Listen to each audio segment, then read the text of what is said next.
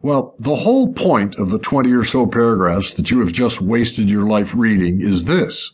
That house way back then reminds me of a yard sale I have passed for 20 years and never stopped to go in. I never stopped there before because by distant appearances there is nothing but absolute and total rusted out junk there scattered over a two or three acre weeded in lot with the owner's house way back up in the left part of it, surrounded by more junk.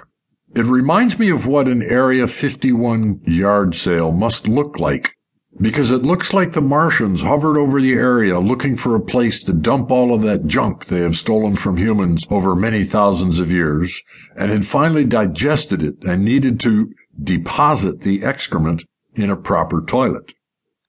I can see them with their lunar road maps now. Look, Marvin, there's a rest stop bathroom up ahead. The Earth people call it a yard sale, and I feel like I've got to go. But Marge, you went in Buffalo not a half an hour ago. I don't care. I've got to go again, so pull over. This particular morning, I decided to stop.